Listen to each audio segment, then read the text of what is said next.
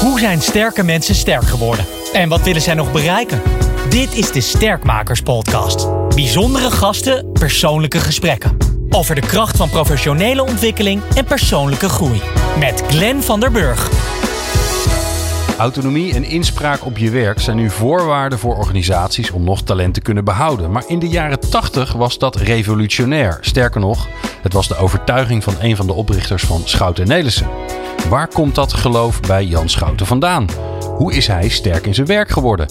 En hoe kijkt hij nu terug op zijn carrière? Jan, bijzonder leuk om met je te praten over sterk worden in je werk. Ja, ja. Je, bent een, uh, uh, je, je hebt ervaring.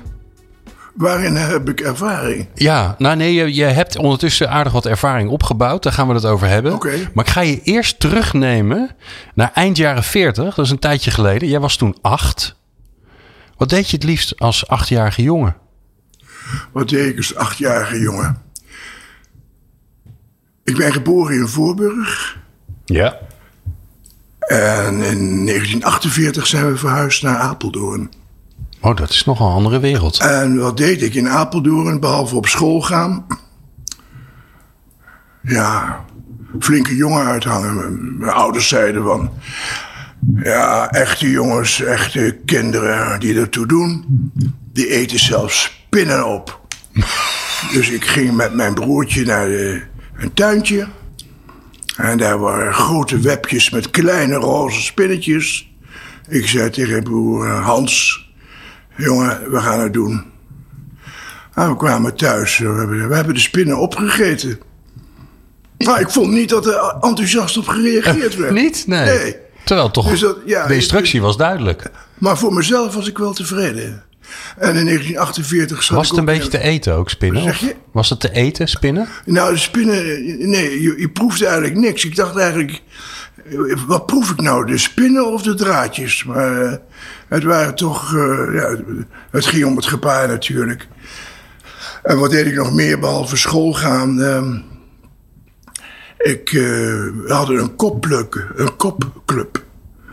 Ja, we hadden een kopclub en dat kostte een cent in de week.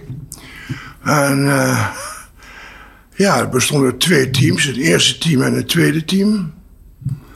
En het bestond hieruit. De bal wordt opgegooid, rondgekopt. eh, Op het doel gekopt, als het kan. Waren toen kleine mannetjes.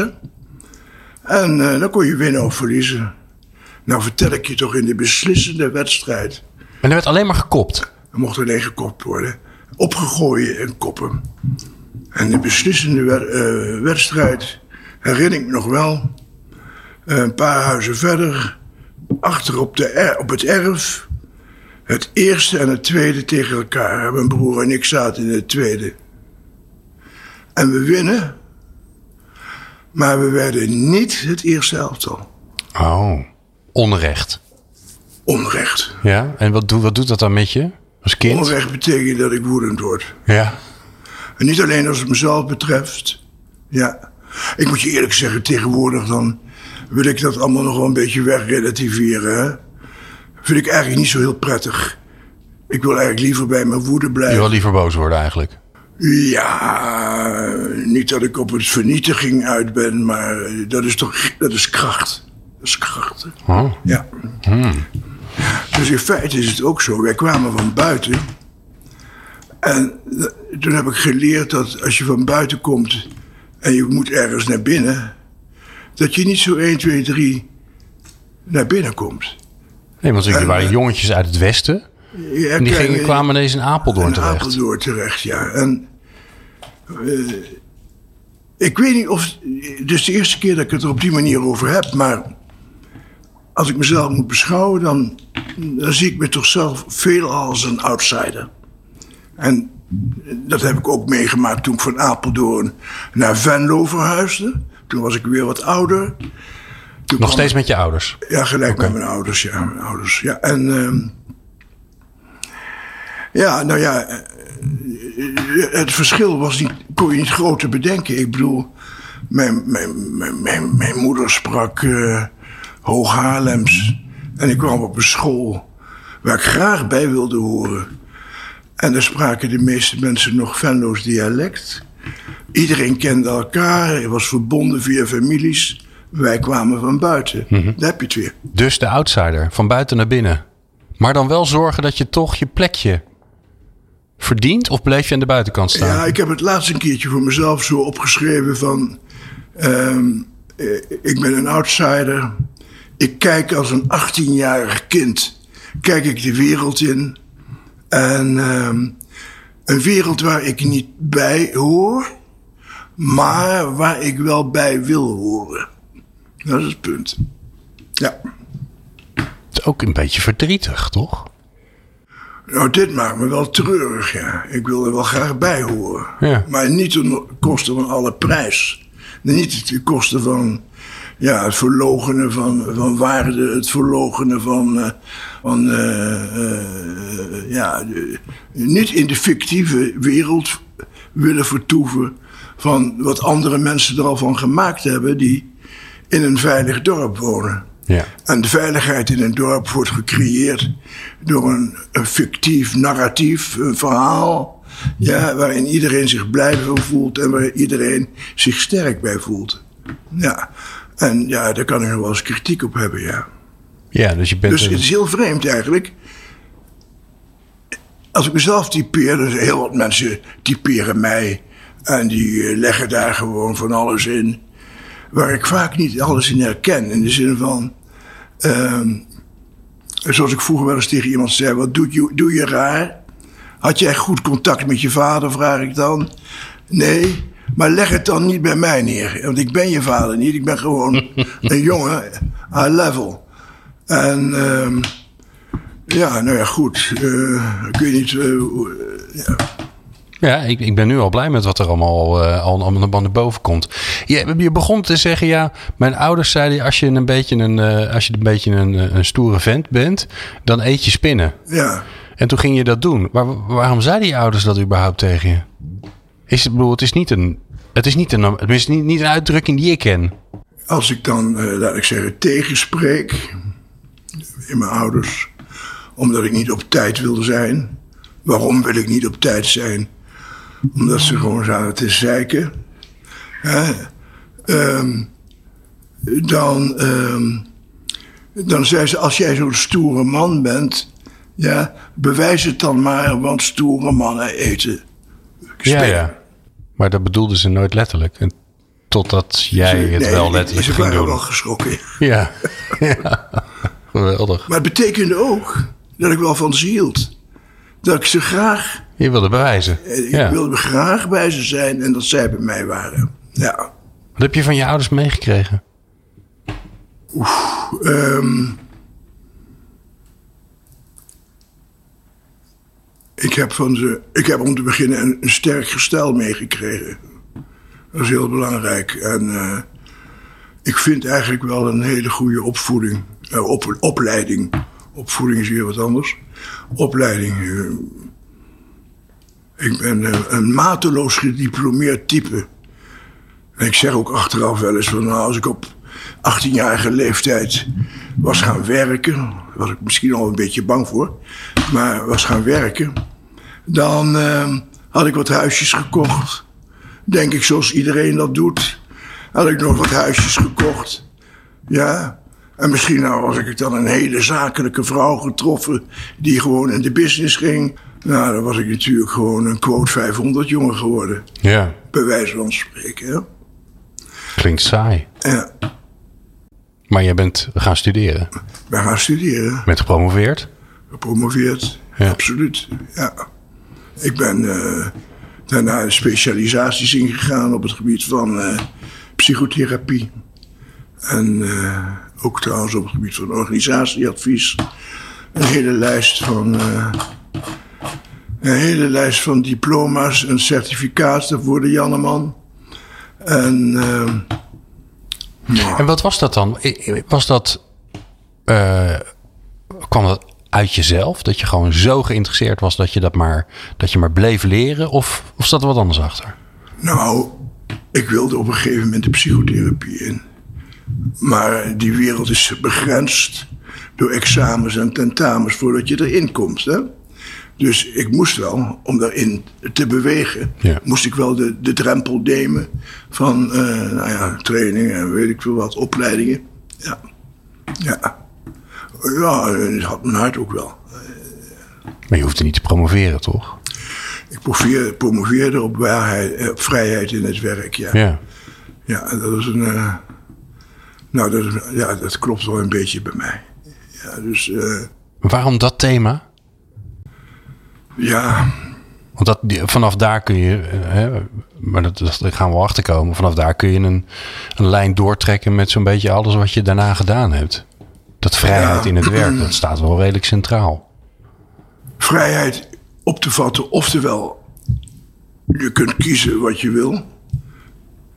Dan moet je wel weten wat je wil, want freedom is another word for nothing have to lose. Eh, Je moet het wel weten. Dat is vrijheid, vrijheid tot, maar ook vrijheid van. Vrijheid van bedisseling, vrijheid van eh, eh, bemoeizucht, vrijheid van eh, verboden, vrijheid van. eh, eh, ja. Ja. Ja, Is, maar er zit natuurlijk een, dat hoor ik jou als je vertelt over je jeugd, heb je het ook over ja, dat, je, eh, eh, dat je een beetje de strijd aangaat en dat je, nou ja, op tijd komen. Ja, waarom eigenlijk? Dus eh, er zit een soort van vrijheidsstrijder ook in jou. Was dat ook waarom je dacht van ja, dat werk joh, daar klopt helemaal niks van. Ja, misschien is het kwetsbaarheid, ik weet het niet.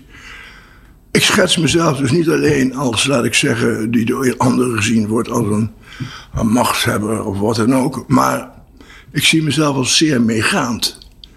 Als je kijkt in mijn eh, studietijd en whatever, wat mijn twee grote functies waren. Voorzitter ben ik vaak geweest.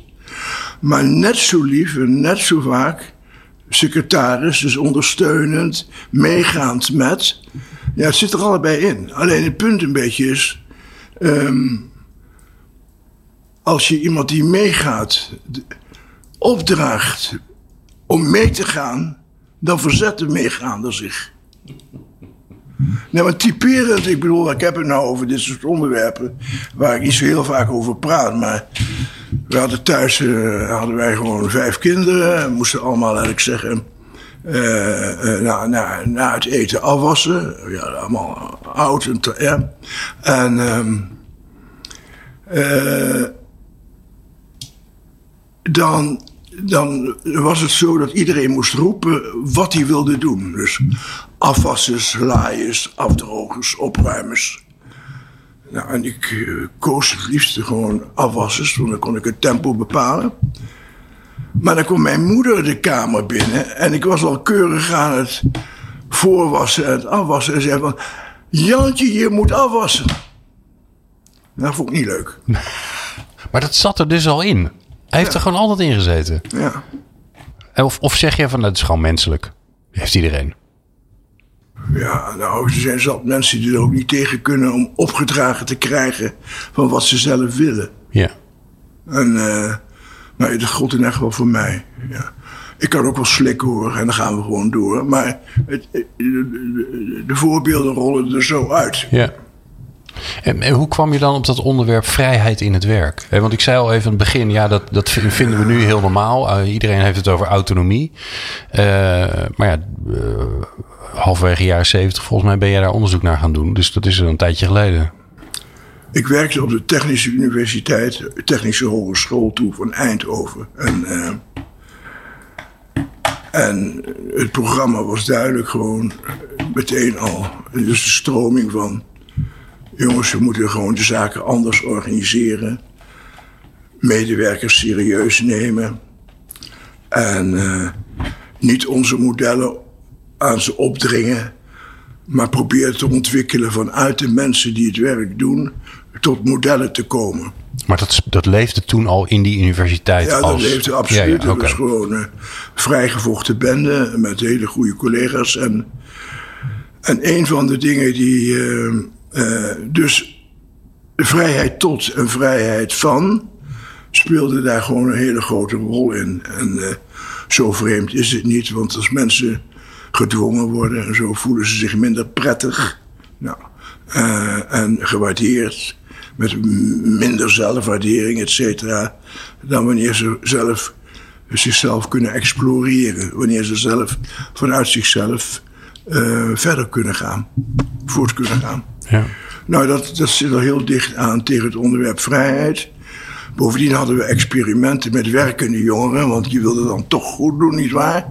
En uh, wij kregen van Philips kregen we de kans om jongens daar die van 17 en meisjes van 17 en 18 jaar, die gewoon als bijna niet gestudeerd zijnde, als fabrieksarbeiders en arbeiders in wording het proces ingingen, of de werkplaats ingingen, uh, om die te, ja, het verder te helpen. En dat heeft geleid tot een, uh, tot een project waarbij we dat ook deden. Ja. En uh, ja, nou ja, en dat, dat, daarvan was meteen al duidelijk in de gesprekken van waar zij, waar zij last van hadden. Van betutteling, bevoogding, en die. En die waren eigenlijk jullie onderzoekssubjecten. Uh, jullie, jullie spraken met ze om van ze te horen van hoe ervaren jullie dat werk nou eigenlijk? Ja, inderdaad. En dan krijg je dat te horen. En dat was zo nieuw niet, dat was duidelijk. Maar wij kwamen er direct mee in contact. Ja. Nou goed. En, uh, en waarom pakte je dat? Waarom dacht je van ja, dit is het. Dit, dit is absoluut slecht. Dat dacht ik. Oké. Ik, ja, ik, ik, kan. Ja, ik, ik kan gewoon. Uh, je werd boos. Ja, uiteraard. Ik was de enige niet. Alleen het punt een beetje is van. Uh, ja, je kunt er weinig aan doen, maar als je erover praat, probeer dan zo dicht mogelijk bij de waarheid te blijven. En ook de waarheid van jouw gevoelens. Met andere woorden, de waarheid waarmee je zelf erin staat. Als iemand anders zou zeggen, ja, maar we maken je druk over, dan kunnen we daarover argumenteren.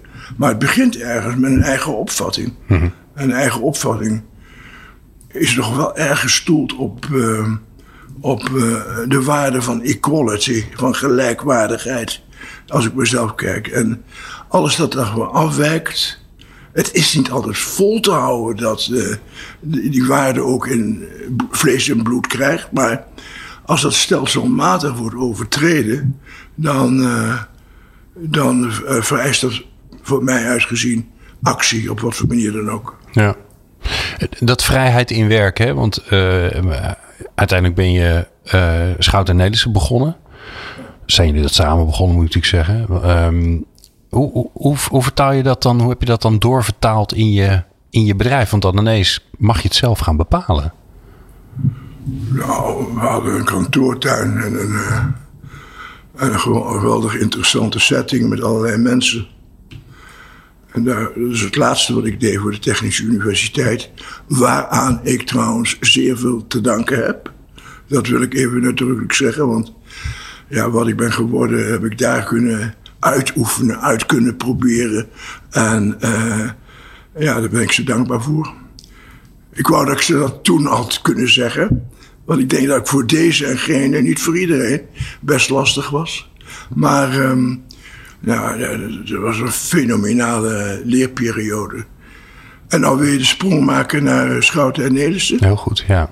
Nou, we hadden al min of meer een groepje gemaakt. En uh, op het gebied van organisatieontwikkeling en gedragsverandering, zo heette dat. Toen al? Ja, ja. En, uh, maar dat kwam vanuit de universiteit niet op gang. Op een gegeven moment raak ik uh, met, de, met de faculteit uh, raak ik in een, in een meningsverschil. Ik raak ook nog een, een beetje op tilt omdat mijn eerste vrouw Frans is hè, die toen uh, 31 was, stierf. Ja. En ik een zoontje kreeg. Had, maar een zoontje heb ik voor gezorgd. En toen was het tijd om iets anders te bedenken. En toen ben ik samen met een aantal maten begonnen met. Uh, het viel eigenlijk samen, die, ja, het overlijden van je, van je vrouw. En, absoluut, ja. ja. En het, het feit dat je daar voelde van eigenlijk is het klaar hier. Ja, klaar. Dus met andere woorden, dat conflict leidde, leidde, dan toch ook tot een beëindiging van het arbeidscontract. We mogen nog 2,5 jaar doorgaan. Dat hebben ze ook aardig gedaan. En, uh, en toen ben ik uh, op een gegeven moment uh, met een zes of zevental mensen ben ik begonnen aan uh, wat recovery heette dat. Wat later Schouten en Nederlandse werd. Nou, ik wilde niet alleen. Anne, Anne die heeft vaak gezegd, mijn uh, latere vrouw. Uh, waarom ben je niet alleen? Nou, dat liever niet, samen met anderen. En uiteindelijk bleef Boris Nelissen daarvan over. Oké, okay, van, dat, van het eerste groepje bleef, bleef ja, Boris ja, Nelissen ja, over. En, okay. uh, nou, toen zijn we van start gegaan met uh, een cursus die ik eerder had ontwikkeld samen met uh, Carina Dieleman, Mieke Paulus en Max, Max Bekers en Cor Visser op het gebied van assertiviteit. Want ik liep in die tijd dus ook een, nog een ander traject op het gebied van gedragstherapie, zal ik maar zeggen. En dat was assertiviteitstraining. En daar zijn we heel, veel, heel erg in doorgegaan. Ook in dat nieuwe pas opgerichte bedrijfje. Ja. Geheten Schouten en Nelissen. Maar dan mag je dat bedrijf zelf gaan vormgeven. Daar, gaan, ja, daar komen is... mensen werken. En dan geloof je in vrijheid, uh, vrijheid in, uh, op het werk. Ja, eigenlijk, eigenlijk moet je dat aan iedereen vragen die er gewerkt heeft. Of het een beetje gelukt is. Ja, want zij zijn dan in feite de... Ja, of, of ze dat uh, Ja, gelukt. maar dat weet je zelf ook wel. Toch? Oh, weet ik wel. Nee, Ja. daar weet ik helemaal niks van. Want ik ben gewoon wel een foutenmakend wezen natuurlijk. Maar eh, eh, in ieder geval was duidelijk dat de passie er werd gedeeld. En, ehm, en mijn eigen functie werd niet ter discussie gesteld. Maar vanaf de eerste twee jaar hadden we ook kwetsbaarheidsbijeenkomsten. Want je kunt wel praten over de, de koers van een organisatie, maar je moet ook praten over de kwetsbaarheid ervan. Het laatste wordt wel eens vergeten. Oké, een kwetsbaarheid, kwetsbaarheidsbijeenkomst is een bijeenkomst waarbij je praat over de kwetsbaarheden van de organisatie. Ja, inderdaad. Wat ja. leuk. Hm. En toen werd wel wel vaak aangegeven dat ik de grootste kwetsbaarheidsfactor was. Oké. Omdat ik dus centraal stond in het proces, ook van acquisitie, et cetera. Dus het, Je was eigenlijk te belangrijk voor het bedrijf. ja. Ja, met andere woorden, zou ik wegvallen, dan zou er een fundament weggeslagen worden uit die groep. Nou, dat heeft wel geleid tot eh, het feit dat ik gewoon meteen stopte met eh, trainen. En eh, in feite maakten wij afspraken met iedereen die er werkte. om een bepaalde hoeveelheid werk per jaar te doen. En ze haalden zelf het werk binnen. En niet ik. Nou, dat klopt wel bij me, want ik vind. Zij, waren, zij zijn en waren het allerbeste. Allerbelangrijkste in de hele organisatie. Ja. Hoe heb je er nou voor gezorgd? Want het echt grappig is natuurlijk als het je. Als, als mensen, hoe mensen in elkaar zitten en hoe mensen op hun werk eh, zich gedragen en zich ontwikkelen, als dat je vak is, hoe geef je dat dan voor jezelf vorm tijdens je carrière? Ja, o- of ik mezelf, welke aandacht ik aan mezelf gaf. Ja. Nee, geen. Oh, oké. Dat hoort Dus bij jij was, profiel. de, jij was de schoenmaker met, met gaten in zijn schoenen. Nee, ik ben een ENFJ. Met andere woorden, in de Maya-Briggs termen. Dat betekent, ik ben extravert. Dat is niet helemaal waar. Dat ik heb ook mijn introverte kanten. Eh, gevoelsmatig, intuïtief. En ik structureer. Ik ben geen goeroe. Heb ik nooit willen zijn. Maar, eh, en dat ben ik ook niet. En, eh, maar die F-factor, die eh, bepaalt dus dat je gewoon structureert. Dat je ingrijpt. Dat je organisaties maakt. Ehm, nou, dat is een patentmiddel voor stress. Oh, die bezig zijn met anderen. Ja, ja. bezig zijn voor anderen. Als eerste anderen helpen en mezelf overslaan. En dat heeft heel lang geduurd. ja, want waar leidt dat dan toe? Dit leidt tot eh, succesvol eh, bezig zijn. Ja. En eh, dit leidt tot. nou, eens in de drie jaar had ik wel een burn-out. Eh, Soms van een week, soms van twee weken. En ja, was ik gewoon erg moe. Dus ja, dat klinkt allemaal pathetisch. Dat viel ook wel weer mee, maar het was een, echt een neergeslagen, ja. En in feite is het zo dat ik dus als het ware, als ik thuis ook niet geleerd had, En ja, dat, dat, dat zette zich door. Ik was meer bezig met het luisteren naar de verhalen van anderen. Dan dat ik eh, eh, anderen vroeg om naar mijn verhaal te luisteren. Daar bedoel ik ook mee hoe ik me voelde, wat Ja, ik me vond, et cetera, et cetera. Dat betekent wel dat ik een hele tijd alleen gezeten heb, eh, ben. Ik heb mezelf op een gegeven moment, eh, wel heel veel jaren later, heb ik me, heb ik me daarvan verlost. Niet alleen door te stoppen met werken, maar ook omdat ik ga, romans ben gaan schrijven. En dat, dat, eh, dat doe ik nog steeds. Eh, maar gewoon, eh, prima, daar beken ik me toe. Hè? Ik ben ook een schrijver.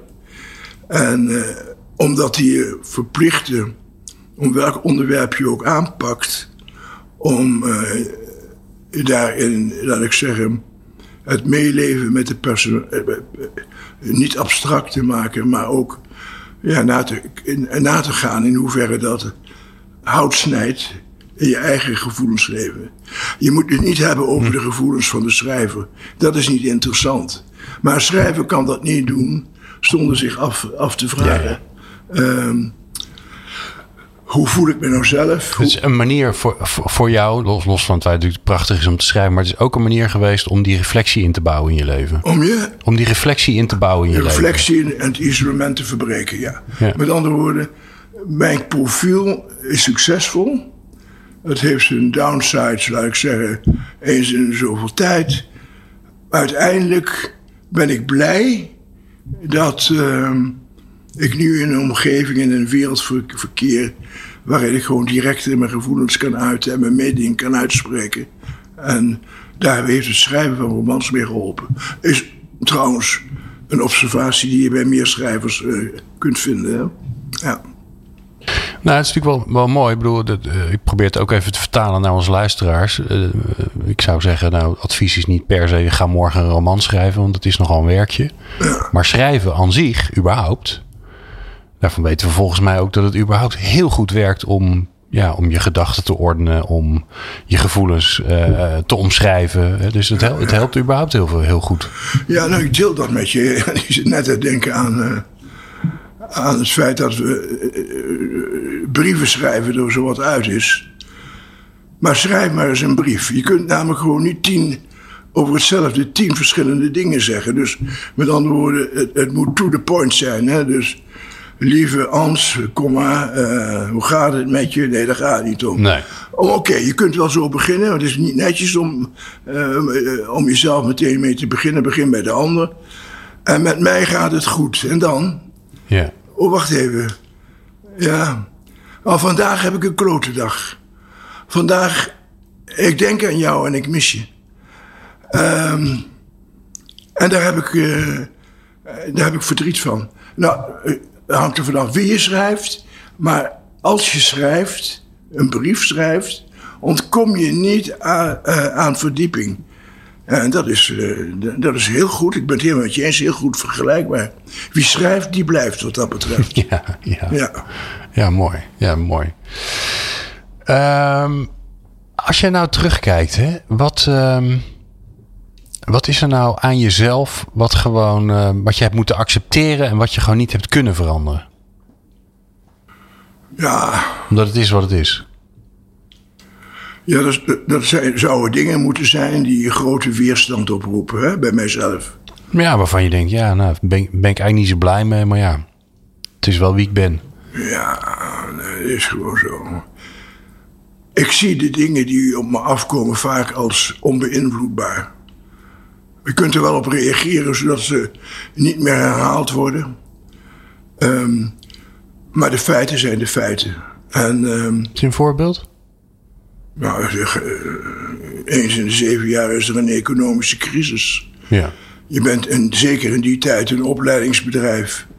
En ook nog eens een En dus als trainingsbureau. eerste aan de beurt. En ook nog eens een trainingsbureau. En ook nog een trainingsbureau dat met name zich richt op soft skills. Wie zit daarop te wachten? Ik praat over 20, 30 jaar geleden. Niet over nu, hè? Dat hebben we wel gewonnen. Maar ja, waar gaat de rode potlood het eerste door? Naar de zogenaamd onbelangrijke trainingen, opleidingen. kunnen we prima een jaartje zonder. Ah, ja. Ja. Ik moet je wel zeggen dat ik heel dankbaar ben voor eh, enorm veel bedrijven. Die een eh, wat ja, vooruitziender be- beleid hadden. Maar die het ons zijn blijven gunnen om, ja, om ons werk te doen. Wat altijd, ja, ons werk is altijd gericht op kwaliteit. En op continuïteit van de dienstverlening. Dus ehm, wat wil ik ermee zeggen? Ehm, dat zijn feiten die op je afkomen. En waar je gewoon, net als andere mensen die een bedrijf leiden, gewoon eh, mee te rekenen hebt. ja. Ja. Niks aan te doen. Dat komt gewoon op je af. Dan moet je... Eh, wacht eens even. ehm, in het begin vond ik het verschrikkelijk als er mensen weggingen. Oké, als ze zelf weggingen. Ja. Want? Nee, ik vond het goed en ik, kon begrijpen dat ze blij waren. Maar ik zag het als een soort verbreking van, eh, van, de, van de poezenmand. Ze maakt het uit gewoon. Ze maakt het uit. Ja, ja, zo, Ja. ja, dat vind ik leuk gezegd, ja. Ja. Dat was een soort... eh, alsof je, Ja, alsof je niet leuk genoeg meer was. Eh, eh, eh, nou, misschien wel, ja. Zo heb ik er nog nooit over gedacht. Maar toen ben ik ook niet door jou in geïnterviewd. Hè? Nee, dus ik ben te Maar- laat eigenlijk, Als ik dat nou terugdenk, zou het wel zoiets kunnen zijn. Ja. En ehm, nou, dat is gaandeweg beter geworden. En Anne hielp me er ook bij. Die zei, nou, iedereen gaat gewoon voor zijn en haar eigen leven. Oké, en dat is ook goed. En, eh, Ja. eh, met- met- zeker met het begin was dat. En de mensen van het begin, daar heb ik nog wel contact mee. Die komen bij elkaar en die hebben een groepsapp. En eh, dat is allemaal hartstikke goed. Die zijn allemaal goed terechtgekomen. Mooi. En eh, daar ben ik blij om. Jouw kinderen zitten in het bedrijf. Maar dat zaten ze nog niet. Eh, nee, dat is, klopt, ja. Die zijn allemaal hun eigen weg gegaan. En nu zijn ze allemaal Ja, terug op de honk. ja. Wat vind je Heel daarvan? vroeg. Ja, wat vind ik ervan? De man die, die, die, die tegenover je zit toen hij dus 20 jaar jonger was, 25, vond het helemaal niks. Want ik haat familiebedrijven. Weet je wel, want ik heb daar beelden bij van ehm, de kinderen die eh, ja, leunend op eh, het bezit en eh, de status van hun ouders het makkelijk hebben. Daar heb ik, wat dat vond ik zeer vernederend voor de andere mensen die in dat bedrijf werken. Maar ik heb mijn kinderen leren kennen als mensen die juist niet statusbewust zijn. En ehm, die zich niet verheffen boven anderen. Die ook gelijkwaardigheid van mensen als een grote waarde accepteren. En ze zijn allemaal driedubbel getest. Hè, dus eh, even tot Jan Heijn te beperken, die, eh, ja, die heeft zo vijf, zes jaar en allerlei kutklussen, zal ik maar zeggen, eh, heeft hij gedaan. Post wegbrengen, dat soort zaken meer. Het invouwen van eh, mailings en nog veel meer. Die kenden me, die zijn echt geproefd, beproefd. Want als dat mis zou zitten, dan zou ik wel ingrijpen, nog steeds. Ja. Maar dat is niet zo en daar ben ik wel blij om. Dus nu denk ik, nu draagt gewoon het feit dat deze groep goede mensen, hè, eh, die kwaliteit op een heel hoog in het vaandel hebben, die, laat ik zeggen, het belang van de individuele cursist belangrijker vinden dan, eh, dan, dan, dan, de mensen in de organisatie. Eh, die weten waar de belangen echt gediend zijn. Ja, eh, en nu vind ik het alleen maar mooi dat zij in de leiding zitten. En Anne ook trouwens. Ja. Ja. Hoe was het voor jou om, om eh, want op een gegeven moment moet je loslaten, Ja, zo'n bedrijf. Dan, eh, dan moet je het aan anderen overlaten. ja. Hoe was dat voor jou? Was nodig. Ja, maar hoe voelde het? Wat zeg je? Hoe voelde het? Wel als een, eh, een, eh, als een opluchting, klaar. Oké. Oh, Ja, maar ik was wel moe. Kijk, is ongeveer zeven jaar geleden geweest of zo, of zes jaar. En ehm, we hadden net een operatie achter de rug. eh. in de loop van de tijd, heeft, zal ik je vertellen. In de loop van de tijd heeft Schouten Neder gezegd... we moeten naast eh, soft skills moeten we ook beroepsopleidingen doen. Dat is een hele grote groep van bedrijven geworden. Maar het liep goed, tevreden. Maar er zat geen ontwikkeling in, omdat namelijk de leiding van het bedrijf, in de directe leiding van het bedrijf zat ik niet, had geen gevoel voor- voor die markt. voor die eh, vorm van onderwijs, voor die vorm voor dat, eh, van onderwijs. En we hebben op een gegeven moment eh, hebben we de beslissing genomen, we verkopen dat stuk. En dat is een van de goede beslissingen die genomen zijn. Wij concentreren op ons op de hoofdzaak, soft skill training. En ehm, nou, dat ging wel gepaard met eh, veel, eh, nou, veel extra werk, zal ik maar zeggen. En op een gegeven moment was het wel genoeg. We kregen een rommelige periode daarna. Totdat Jan Heijn gewoon het roer greep. En eh, Oh, greep. ja, Of heb je het hem gegeven? ja, nee, maar graag zelfs. Hè. Ja, maar dat is een verschil natuurlijk. Nee, maar hij moet wel grijpen. Als hij niet grijpt, Ja. snap je? Dus ik, eh, als je een beetje kent, die, ja, die laat zich niks zeggen wat hij zelf niet, oké, ik wat heb hij zelf niet wil. Ja, nee hoor. Nee, eh, ja, dus ehm, maar toen hij zei van ik grijp het, ik doe het, ik ga het doen. Toen is het gewoon in een aantal jaren samen met eh Camille, Anke Baak, eh, honderden anderen eh, en, eh, en ook Camille Gielkes is dat gewoon goed gekomen. En ja, momenteel grandioos veel veranderd. Echt gestructureerd. Het makkelijk loslaten? Ja, ja zeker. Zelfs toen het inderdaad eh, toen er een tijdelijke opvolger was, die niet helemaal kosher was, zal ik maar zeggen. eh, toen eh, toen heb ik het losgelaten. Huh. En daar is gewoon voor eindigd toen Anna op een gegeven moment heeft ingegrepen en gezegd: die man, gaat over die man, die gaat weg. En dan gaan we kijken naar anderen. Dat heeft Anna gedaan, dat is heel goed geweest.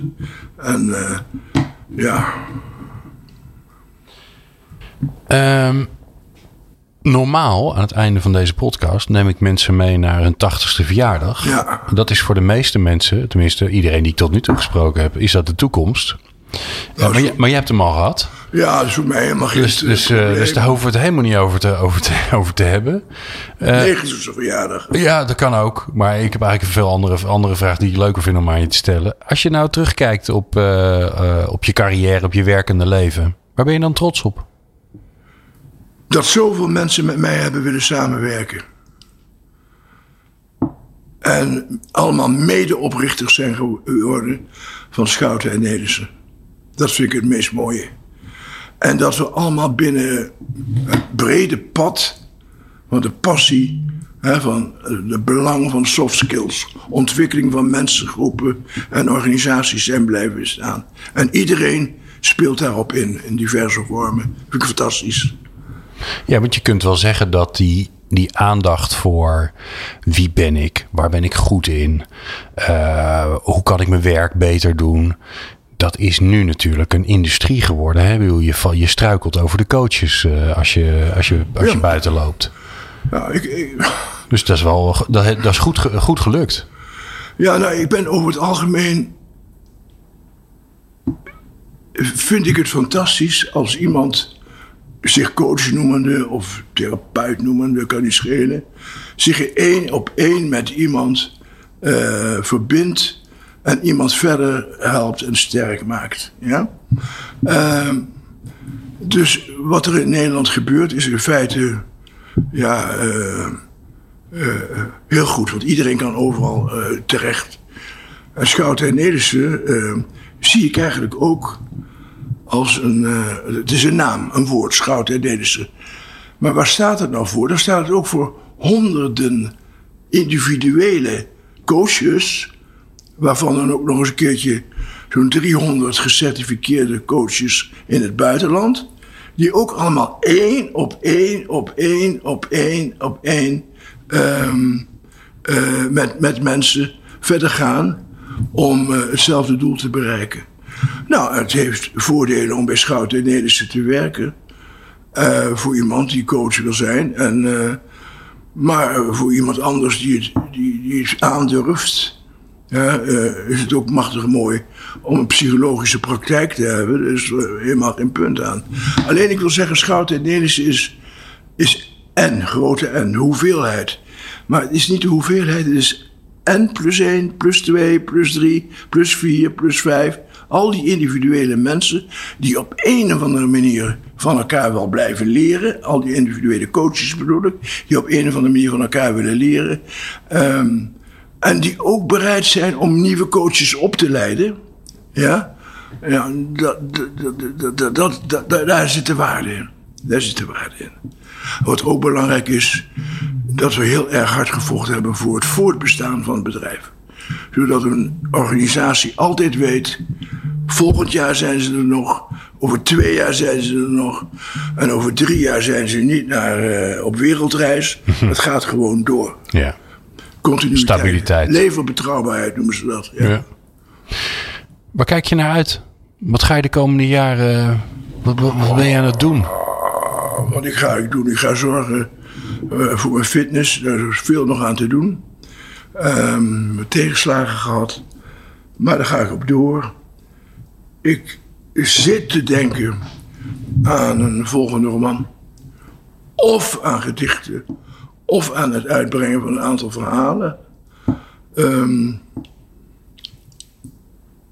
ja, dan vervolgens voor het eerst in mijn leven misschien wel in het hier en nu levend. Ja, ja, ook genieten van Debbie, die je net gezien hebt. Ja. Mijn petekind. Um, en van Domien, die je nog niet gezien hebt.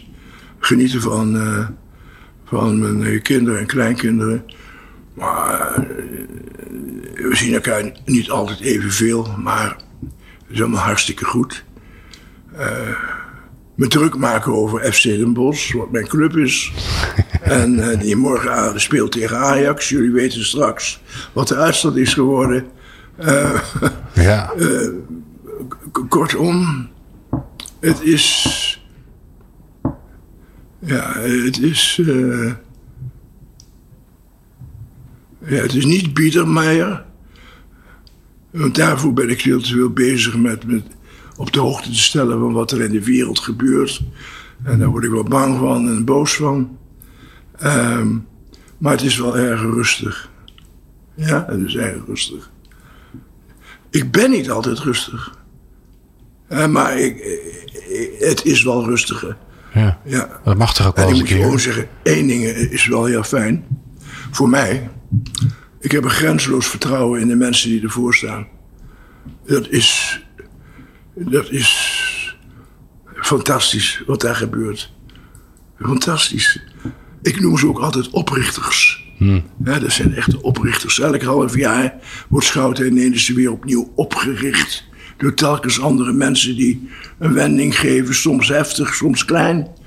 Ja, echt geweldig. Ja. Ik heb nog een laatste vraag aan je, Jan. Um, die vraag stellen we aan iedereen. Wat zeg je? En die vraag, die vraag stellen we elke podcast aan. Dus aan iedereen die geïnterviewd is. Daar komt die. Welke vraag zouden mensen zichzelf moeten stellen als ze sterker in hun werk willen worden? Hou ik van mezelf? Vind ik mezelf lief?